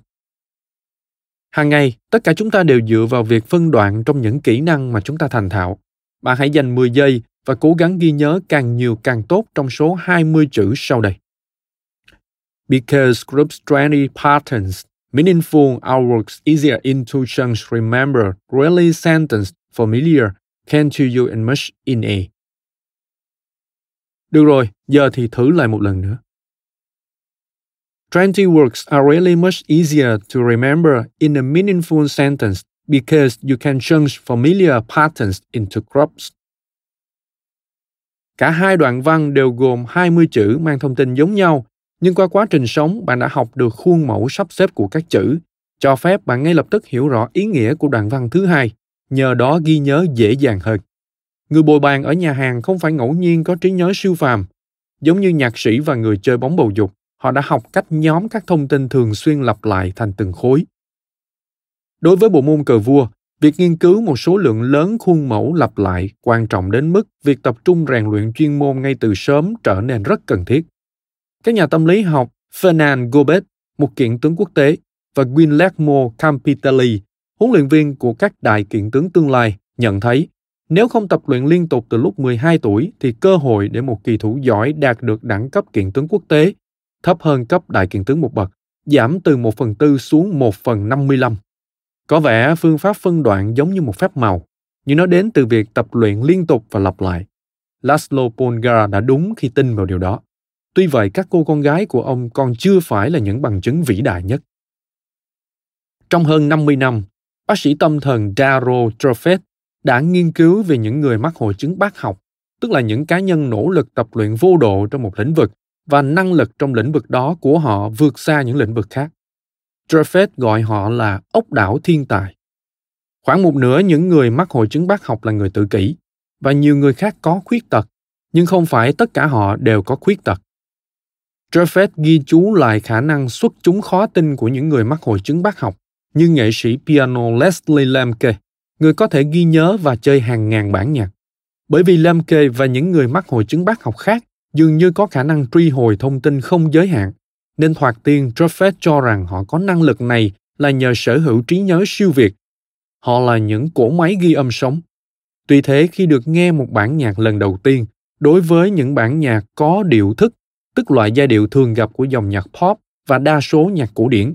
Những người mắc hội chứng bác học về âm nhạc sẽ chơi lại dễ dàng hơn so với các bản nhạc không có điệu thức, trong đó các nốt nhạc chỉ sắp xếp liền kề nhau mà không theo cấu trúc hòa âm quen thuộc nào. Nếu những người này thật sự là chiếc máy ghi âm sống có thể tự động ghi lại các nốt nhạc, thì việc yêu cầu họ chơi lại một bản nhạc có tuân thủ đúng các nguyên tắc phối âm hay không cũng không hề khác biệt. Nhưng trên thực tế lại có một sự khác biệt rất lớn. Trong nghiên cứu về một nghệ sĩ piano mắc hội chứng bác học, nhà nghiên cứu vốn đã nghe nghệ sĩ piano đó chơi hàng trăm bản nhạc không lỗi nhịp nào, đã chết lặng khi nghệ sĩ đó không thể chơi lại một bản nhạc không có điệu thức mặc dù đã tập luyện một lần rồi. Nhà nghiên cứu cho hay, những gì tôi nghe được dường như quá xa lạ, đến nỗi tôi buộc phải kiểm tra xem bộ phận phím đàn có bị trượt sang chế độ đảo âm không. Nhưng đúng là anh ta đã đánh sai nhịp và cứ thế lỗi nhịp. Các khuôn mẫu và cấu trúc quen thuộc hết sức quan trọng đối với khả năng ghi nhớ phi thường của những người mắc hội chứng bác học. Tương tự như thế, khi các họa sĩ mắc hội chứng này được cho xem nhanh một số bức tranh và được yêu cầu vẽ lại chúng, họ hoàn thành tranh mô tả đồ vật thật tốt hơn tranh trừu tượng. Jeffet đã mất hàng thập kỷ để nhận ra rằng mình đã nhầm. Và những người mắc hội chứng bác học có nhiều điểm chung với các thần đồng như chị em nhà Polgar hơn ông nghĩ. Họ không lặp lại một cách đơn thuần, sự thông minh xuất chúng của họ cũng giống như sự xuất chúng của chị em nhà Polgar đều dựa vào các cấu trúc lặp lại. Đó chính xác là nguyên nhân giúp cho tài năng của nhà Polgar dễ dàng tự động hình thành. Trong một giải đấu theo thể thức tự do, có lẽ các bộ đôi người và máy tính hay còn gọi là nhân mã xuất sắc nhất cũng thất bại trước những tính năng ưu việt của chương trình cờ Alpha Zero thuộc sở hữu của bộ phận trí tuệ nhân tạo trực thuộc công ty mẹ Google. Các chương trình chơi cờ vua trước đây đã sử dụng phương pháp tấn công dò mật khẩu để tính toán số nước đi có thể xảy ra và đánh giá mỗi nước đi dựa trên bộ tiêu chí do các nhà lập trình đề ra. Alpha Zero thì khác, nó tự học cách chơi cờ. Nó chỉ nắm luật chơi và rồi tự chơi với mình vô số lần, quan sát những nước cờ hiệu quả hoặc không hiệu quả và áp dụng kết quả quan sát để cải thiện dần dần. Nói ngắn gọn, nó đánh bại những chương trình cờ vua tốt nhất. Nó áp dụng cách thức tương tự với cờ vây vốn có nhiều thế cờ khả thi hơn. Tuy nhiên, bài học của nhân mã còn ở trước mắt. Trong một thế giới mở, khi một nhiệm vụ càng tập trung vào chiến lược toàn diện thì càng phải đưa vào nhiều yếu tố con người. Các nhà lập trình AlphaZero đã rêu rao chiến công lừng lẫy của mình bằng việc tuyên bố sản phẩm của họ đã đi từ trang giấy trắng đến trình độ tự chỉ huy. Nhưng sự khởi đầu của một trò chơi hoàn toàn không hề như một trang giấy trắng. Chương trình vẫn hoạt động trong một thế giới có ràng buộc và được quy ước bởi luật chơi. Ngay cả trong những trò chơi điện tử ít bị ràng buộc bởi các khuôn mẫu chiến thuật thì máy tính vẫn gặp phải những thách thức lớn hơn nữa.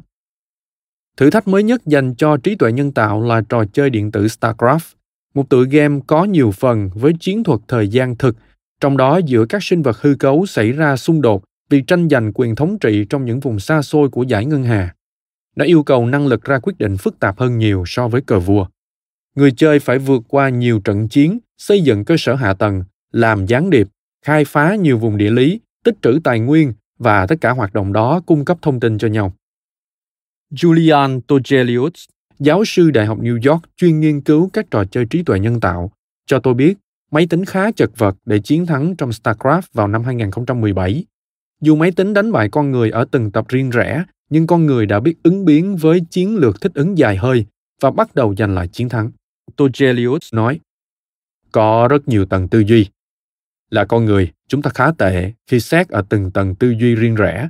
Chúng ta biết khá rõ về mỗi tầng và có thể kết hợp chúng với nhau, sau đó thích nghi với sự kết hợp đó. Đây có lẽ là mấu chốt vấn đề. Vào năm 2019, trong một phiên bản StarCraft giới hạn, lần đầu tiên trí tuệ nhân tạo chiến thắng người chơi chuyên nghiệp. Người chơi chuyên nghiệp đã điều chỉnh và giành chiến thắng sau một chuỗi các ván thua nhưng sự phức tạp trong chiến thuật của trò chơi đã đưa ra một bài học. Đó là, bối cảnh tổng thể càng lớn thì con người càng có tiềm năng mang lại sự đóng góp độc đáo. Ưu điểm lớn nhất của chúng ta trái ngược hoàn toàn với việc chuyên môn hóa sâu, đó là khả năng tích hợp nhiều lĩnh vực đa dạng. Theo gary marcus, một giáo sư tâm lý học và khoa học thần kinh đã bán công ty học máy cho uber. Trong những lĩnh vực hạn hẹp, có lẽ con người chẳng còn nhiều đất để dụng võ nữa nhưng trong các trò chơi chưa có hồi kết, tôi tin chắc rằng chúng ta vẫn còn nhiều cơ hội đóng góp. Và không chỉ là trò chơi điện tử, mà trong các vấn đề thực tế còn bỏ ngỏ, chúng ta vẫn đang đánh bại máy móc. Trong lĩnh vực cờ vua vốn khá chuyên sâu và dễ phân thắng bại với những nước đi trong tích tắc và kho dữ liệu khổng lồ, sự tiến bộ của trí tuệ nhân tạo đã tăng theo cấp số nhân. Đối với lĩnh vực điều khiển xe ô tô, tuy có lộn xộn hơn, nhưng vẫn được giới hạn bởi một số quy tắc ai cũng có những tiến bộ vượt bậc nhưng vẫn còn nhiều thách thức còn đối với những vấn đề thực tế rắc rối hoàn toàn không có bộ quy tắc cứng nhắc hay kho dữ liệu lịch sử đồ sộ năng lực của trí tuệ nhân tạo rất kém cỏi máy tính watson của ibm đã chiến thắng áp đảo chương trình đố vui kiến thức trên truyền hình tên là Jeopardy. Sau đó nó được rêu rao là sẽ tạo ra cuộc cách mạng trong cách điều trị bệnh ung thư. Tuy vậy, trên thực tế, năng lực điều trị bệnh của Watson lại kém cỏi một cách đáng kinh ngạc. Đến mức một số chuyên gia về trí tuệ nhân tạo bày tỏ nỗi lo rằng uy tín tệ hại của Watson sẽ gây ảnh hưởng xấu đến các nghiên cứu AI trong những lĩnh vực liên quan đến sức khỏe. Như một bác sĩ chuyên khoa ung thư chia sẻ, sự khác biệt giữa việc chiến thắng tại chương trình Jeopardy và chữa trị tất cả bệnh ung thư là chúng ta đã biết câu trả lời cho mọi câu hỏi của Jeopardy. Còn với ung thư, trước hết chúng ta còn đang loay hoay tìm cách đặt ra câu hỏi đúng. Năm 2009, một báo cáo trong chuyên sang uy tín Nature tuyên bố rằng dự đoán xu hướng bệnh cúm của Google, Google Flu Trends, có thể sử dụng các mẫu hỏi để tiên đoán sự lây lan của bệnh cúm vào mùa đông chính xác như Trung tâm Kiểm soát và Phòng ngừa Dịch bệnh với tốc độ nhanh hơn. Nhưng dự đoán xu hướng bệnh cúm của Google sớm bị lung lay vì vào mùa đông năm 2013, nó dự đoán cao gấp hai lần số ca mắc bệnh thật sự tại Mỹ. Ngày nay, dự đoán xu hướng bệnh cúm của Google không còn công bố con số ước tính nữa, mà chỉ có một trang web đề cập rằng mô hình dự đoán theo kiểu này vẫn còn trong giai đoạn sơ khai. Đáng chú ý là khi nói về những giới hạn hiện nay của các máy móc chuyên sâu, Marcus đã cho tôi một hình ảnh so sánh thú vị. Hệ thống trí tuệ nhân tạo cũng giống như những người mắc hội chứng bác học. Chúng cần các cấu trúc ổn định và phạm vi hoạt động hạn chế. Khi biết được các quy tắc và câu trả lời, với điều kiện chúng không thay đổi theo thời gian, như khi chơi cờ vua, chơi gôn hay chơi nhạc cổ điển, chúng ta có thể giải thích về việc tập luyện siêu chuyên sâu giống như những người mắc hội chứng bác học ngay từ khi còn nhỏ. Nhưng đó là những mô hình hạn hẹp trong hầu hết các mô hình mà con người muốn học hỏi. Khi một chuyên môn quá hẹp được đưa vào môi trường khó đoán xu hướng dựa vào kinh nghiệm tích lũy qua những khuôn mẫu quen thuộc của con người có thể gây ra hậu quả khủng khiếp chẳng hạn như những người lính cứu hỏa chuyên nghiệp đột ngột đưa ra lựa chọn sai lầm khi đối diện với đám cháy có dấu hiệu bất thường chris argyris người đã góp phần sáng lập trường quản lý Yale, nhận xét rằng sẽ rất nguy hiểm nếu chúng ta hành động trong môi trường mơ hồ giống như trong môi trường thuận lợi. Ông đã nghiên cứu về các nhà tư vấn hàng đầu tại các trường kinh doanh danh tiếng nhất trong 15 năm. Họ thường xử lý rất tốt các vấn đề trong trường kinh doanh, vốn thường được xác định rõ ràng và lượng giá nhanh chóng. Tuy nhiên họ lại áp dụng phương pháp học tập vòng lặp đơn single loop learning theo cách gọi của Agiris, nên họ thường ưu tiên làm theo giải pháp quen thuộc đầu tiên xuất hiện trong đầu Mỗi khi những giải pháp này không hiệu quả, nhà tư vấn thường tìm cách chống chế. Agiris rất ngạc nhiên khi thấy họ tỏ ra khá bảo thủ, trong khi công việc của họ lại là hướng dẫn người khác hành động sáng tạo. Nói thêm, Single Loop Learning, phương pháp học tập vòng lặp đơn, là việc cố gắng giải quyết vấn đề bằng cách tìm ra phương thức hành động khác nhưng vẫn giữ nguyên các giá trị, mục tiêu, kế hoạch hay quy tắc. Quay lại nội dung chính, Nhà tâm lý học Barry Schwartz đã chứng minh tính cứng nhắc tương tự trên một nhóm học viên nhiều kinh nghiệm. Anh đưa ra một câu đố logic liên quan đến việc nhấn công tắc để tắt hay mở đèn theo thứ tự và họ có thể làm lại nhiều lần. Câu đố có thể được giải quyết theo 70 cách khác nhau và mỗi lần thành công sẽ được một món tiền thưởng nhỏ. Người ta không đưa ra bất kỳ quy tắc nào. Vì vậy, nhóm sinh viên phải tiến hành thử nghiệm và sửa sai nhiều lần. 25 bóng điện được treo sau một tấm bảng trong mờ và câu đố được bắt đầu với bóng đèn ở góc trên trái được bật sáng lên và một tấm bảng ghi điểm từ số 0. Đối tượng nghiên cứu biết rằng việc tích lũy điểm sẽ kiếm được tiền thưởng, nhưng họ không được hướng dẫn làm thế nào để ghi điểm. Qua thử nghiệm, họ có thể nhận ra việc nhấn các nút theo một trật tự dẫn đến bóng đèn ở góc dưới bên phải sáng lên là cách có thể ghi điểm và nhận được tiền. Về cơ bản, họ phải chuyển ánh sáng từ góc trái trên đến góc phải dưới. Nếu một người tìm ra giải pháp, họ sẽ lặp lại nhiều lần để được thưởng nhiều hơn, thậm chí ngay cả khi họ không biết vì sao nó lại hiệu quả. Sau đó, một số sinh viên mới được bổ sung vào nhóm và cả nhóm được yêu cầu khám phá nguyên tắc xuyên suốt của 70 giải pháp. Thật đáng ngạc nhiên, tất cả những người mới tiếp xúc với câu đố lần đầu tiên đều khám phá ra nguyên tắc chung đó, nhưng chỉ có duy nhất một người trong nhóm sinh viên cũ làm được việc này. Bài báo của Swartz có phụ đề như sau. Làm thế nào để ngăn cản người khác khám phá ra nguyên tắc then chốt? Đó là hãy trao thưởng khi họ chỉ mới tìm ra những giải pháp thành công nhất thời, lặp lại trong phạm vi một số giải pháp hạn hẹp. Kết quả này bác bỏ tư duy thông thường của giới kinh doanh vốn đề cao những gương mặt thành công qua khổ luyện như chị em nhà Polgar, Tiger và xét ở chừng mực nào đó là tất cả tấm gương thành công điển hình trong lĩnh vực thể thao hay bất cứ trò chơi nào khác. So với đánh gôn thì quần vợt năng động hơn nhiều, trong đó vận động viên phải ứng biến theo đối thủ trong từng giây với mặt sân và thỉnh thoảng với đồng đội của mình. Ferrer đoạt huy chương vàng đôi nam trong Thế vận hội 2008.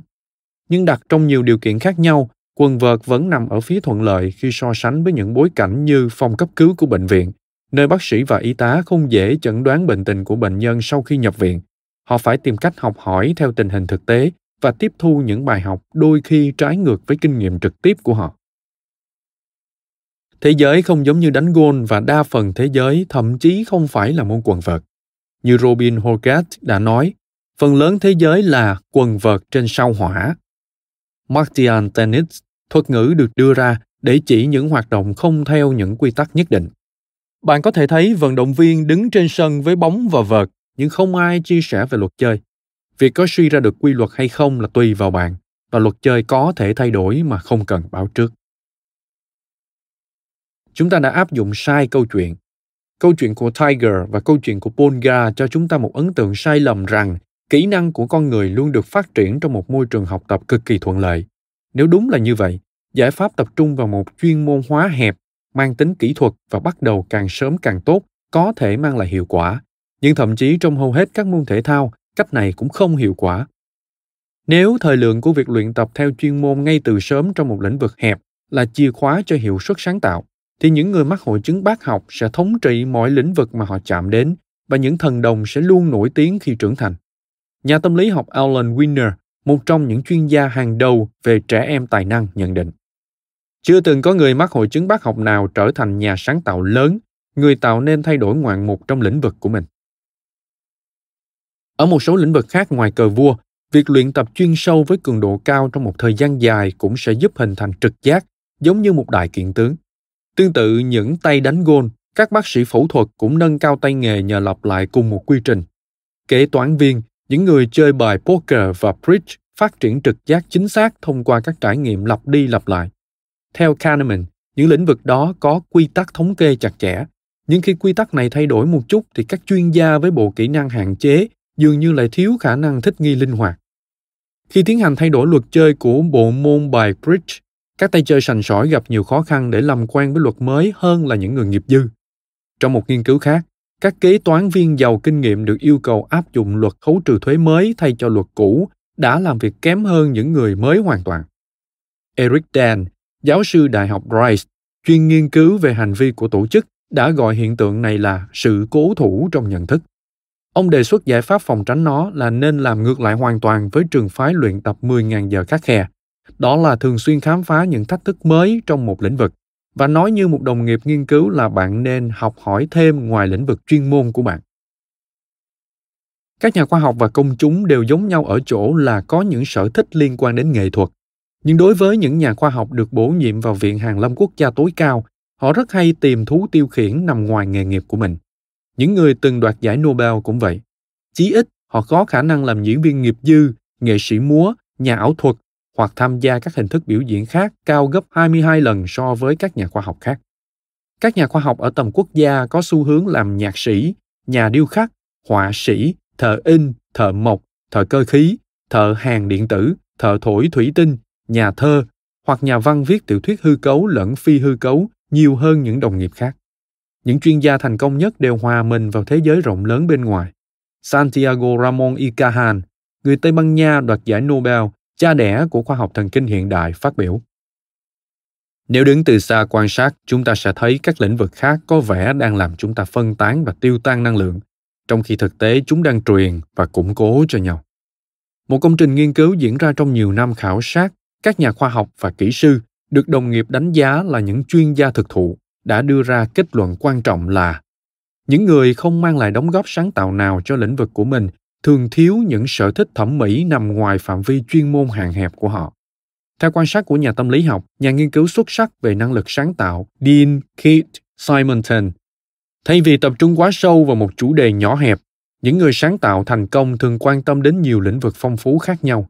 Việc học hỏi mở rộng thường mang lại những hiểu biết sâu sắc mà chúng ta không thể nào thu nhận được nếu chỉ bó hẹp trong một lĩnh vực cụ thể. Các phát hiện này nhắc cho chúng ta nhớ lại bài phát biểu nổi tiếng của Steve Jobs trong đó ông ấy nói về tầm quan trọng của khóa học thư pháp đối với óc thẩm mỹ trong thiết kế của mình.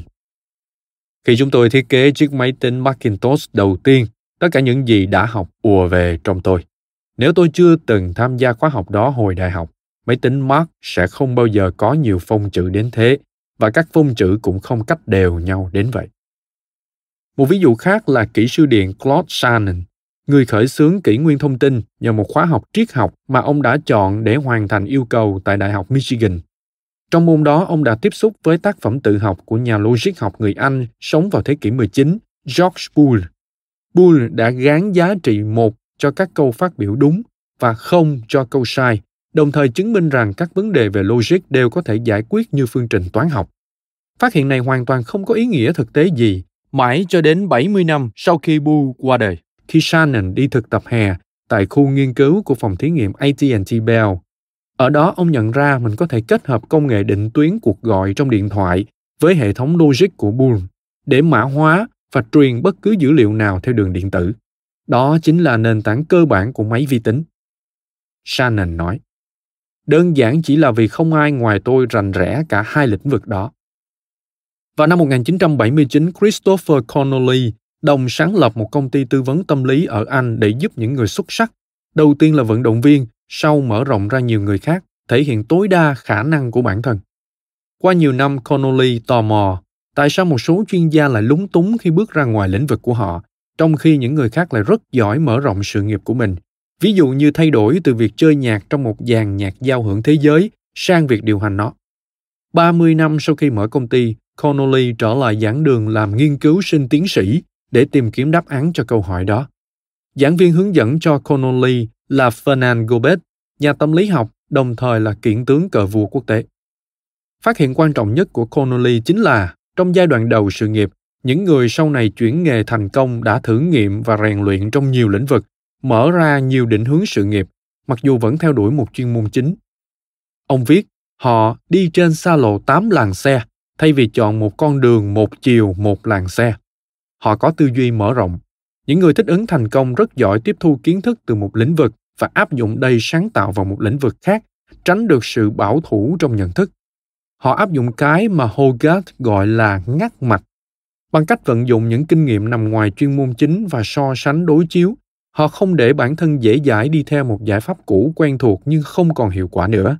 Kỹ năng của họ là tránh xa các khuôn mẫu sáo mòn.